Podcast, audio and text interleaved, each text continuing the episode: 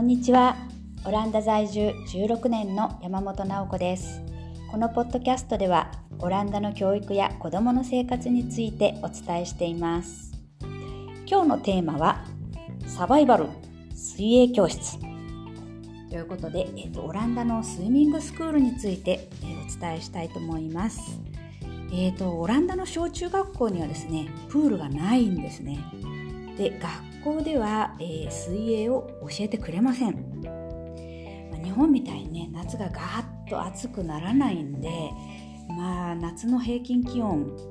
まあ、最近はちょっと暑い時もありますけども、まあ、大体25度ぐらいで、まあ、天気の悪い日もあると。で水温がまあ20度以下ってなるとやっぱり外で泳げるような日が1年の間に数日しかないような感じで、まあ、あのコスト的にも構プールがないのはうなずけるなと思います。あとあの室内プールもねコストがかかるんでまあそういうことを考えられていて、まあ、学校にはプールがないということなんですね。じゃあどうするかどうやって水泳を学ぶのかっていうと、まあ、これは結構ですね各家庭に任されていて、まあ、大抵は市民プールとかスポーツクラブで開かれている水泳教室に子どもたちを、えー、通わせます。でほとんどの小学生がある一定レベルの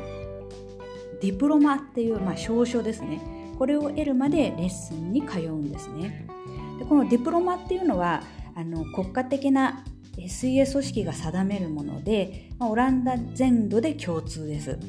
で、えーと、これ特に義務ではないんですけれども、まあ、このディプロマを持ってないと結構オランダではあのちょっと不便だったりすることも多いです。例えばあの有料のプール普通のプールにですね遊びに行った時に、まあ、スライダーとかあるところありますよね。でこの、まあ、スライダー乗りたいと思ったらそこにですねだいたいデプロマ A を持ってる子だけ OK とかなんか看板が出てるんですね。まあ、デプロマ持ってなくてもまあ滑っちゃってる子はいるかもしれないけど、まあ、それは自己責任だよみたいな感じで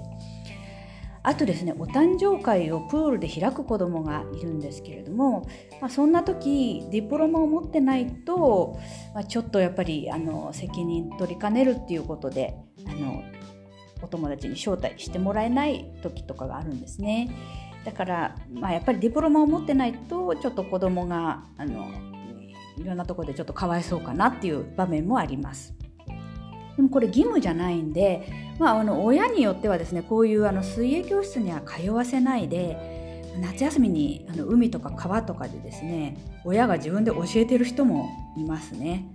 まあ、基本的には自分で溺れないであのちゃんと泳げれば泳げるようになるっていうのが、まあ、第一目的ですので、まあ、ディプロマはあれば便利だけれども義務ではないと。で、えーとまあ、ディプロマじゃどういったレベルなのどういったものがあるのかというとまずあのディプロマ A から C ABC までですねこれがあの基本のレベルというふうになってましてディプロマ A が一番あの基本的なレベルです。で、えーとまあえー、どんなレベルかというと例えば、えー、平泳ぎ背泳ぎでそれぞれ25メートル泳げるこれあのうちの子供たちが行ってた時もあの2017年とかそのぐらいまでですけれどもこれ50メートルずつ泳げなきゃいけなかったんでちょっと基準が最近は緩んだのかなと思いますけども。あとですね、えーと、潜ってプールの底にある3メートルの筒をくぐることができる。これ潜水能力ですね。これもなければいけないそれから立ち泳ぎで60秒間浮いていられるですね、まあ、こういった感じであのこういくつかの項目があってそれをテストに合格するとディプロマ A というのがもらえるんですね。それからディプロマ B とかディプロマ C っていうのはそれぞれ泳ぐ距離が長くなったり、えーと、水の底にある筒の長さが長くなったりっていう感じで、まあ、レベルアップしていくんですけれども、まあ、一番取得するのが大変なのはディプロマ A なんですね。これを取ると、まあ、あとはなんていうかちょっとした応用ちょっと長距離が長くなったりするだけなんで、まあ、ディプロマ B と C は割と簡単に皆さん取得しています。でこれもあの全部取る必要はなくてディプロマ A でやめちゃう子もいるし、まあ、うちの子たちもディプロマ B までしか取ってないんですね。でまあ、最後のディプロマ C まで取る子もあのたくさんいますけれども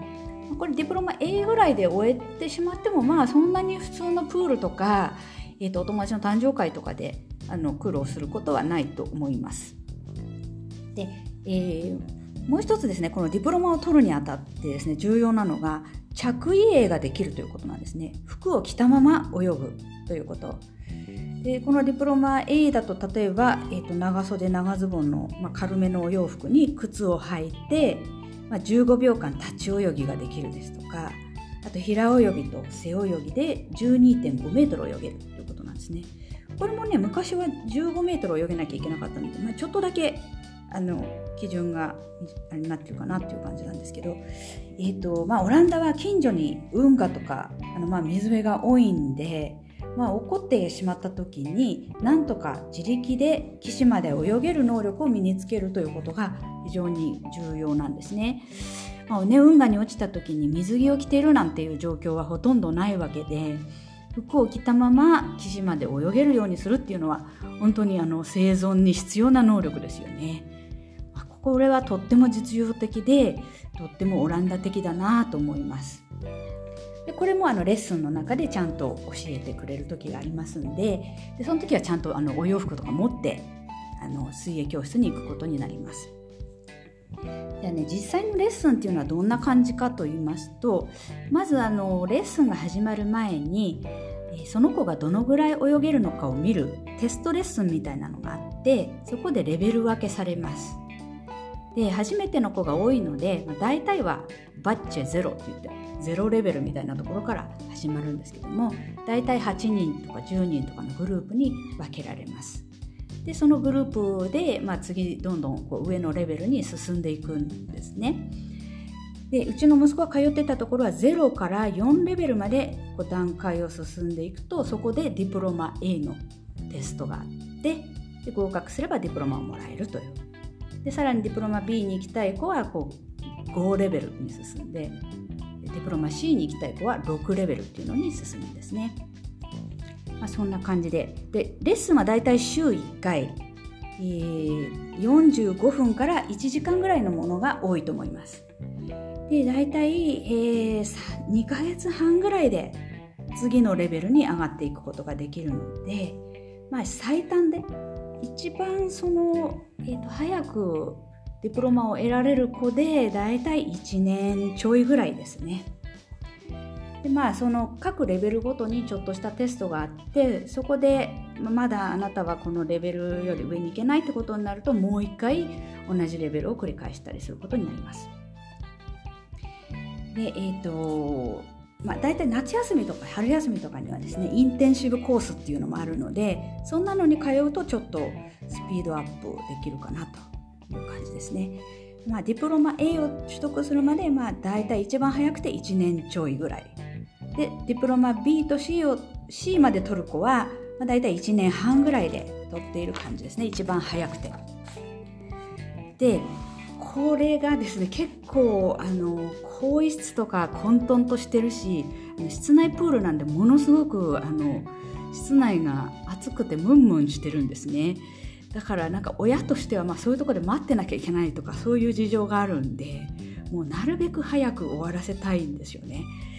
で、まあ、私なんか上の子をスイミングスクールに通わせてた時はまあ、下の子赤ん坊だったんですけどベビーカーに乗せて一緒に更衣室まで連れてってなんか上の子の着替えをそのムンムンした混沌とした更衣室で手伝わなきゃいけないみたいな状態がもう本当に結構辛かったんで、まあ、早く終わりにしたいという気持ちでいっぱいだったんですね。だからでうちの子はですねちょっとあの上の子はあの公園で腕を骨折してしまってでそのちょっとスイミングスクールに行く時期がずれ込んでしまったんですね。で5歳半ぐらいから始めたので他の子に比べるとちょっと遅めかなっていうスタートだったんですがけれどもこれが意外と幸いして、まあ、もうかなり大きくなってるのであの筋肉とかもあのついてますし体力があるんでかなりスムーズにレベルアップしてディプロマを取ることができました。それからでさこれあの34歳ぐらいからですね始める子人もいるんですけれどもそうするとちょっと筋肉の発達がまだこう追いついていないのかなっていう感じもありましてレベルをその上に上がっていく時に時間がかかってしまって、ま、2年とか3年とかかかっているディプロマを取るまで結構時間かかっている子も多いですね。まあ、小さい時から水になじませて楽しくあのスイミングスクールに通わせたいっていうあのそういう意図でしたらもう全然あの構わないと思うんですけれどもとりあえずディプロマを早く取りたいみたいな場合は、えー、遅く始めた方がいいと私は思います。あとですねスイミングスクールによってディプロマ取得までのスピードがちょっとまちまちなんですね。でまあ、先生たちはどこも大体優しいしそんなに厳しいところっていうのはないと思いますけれども、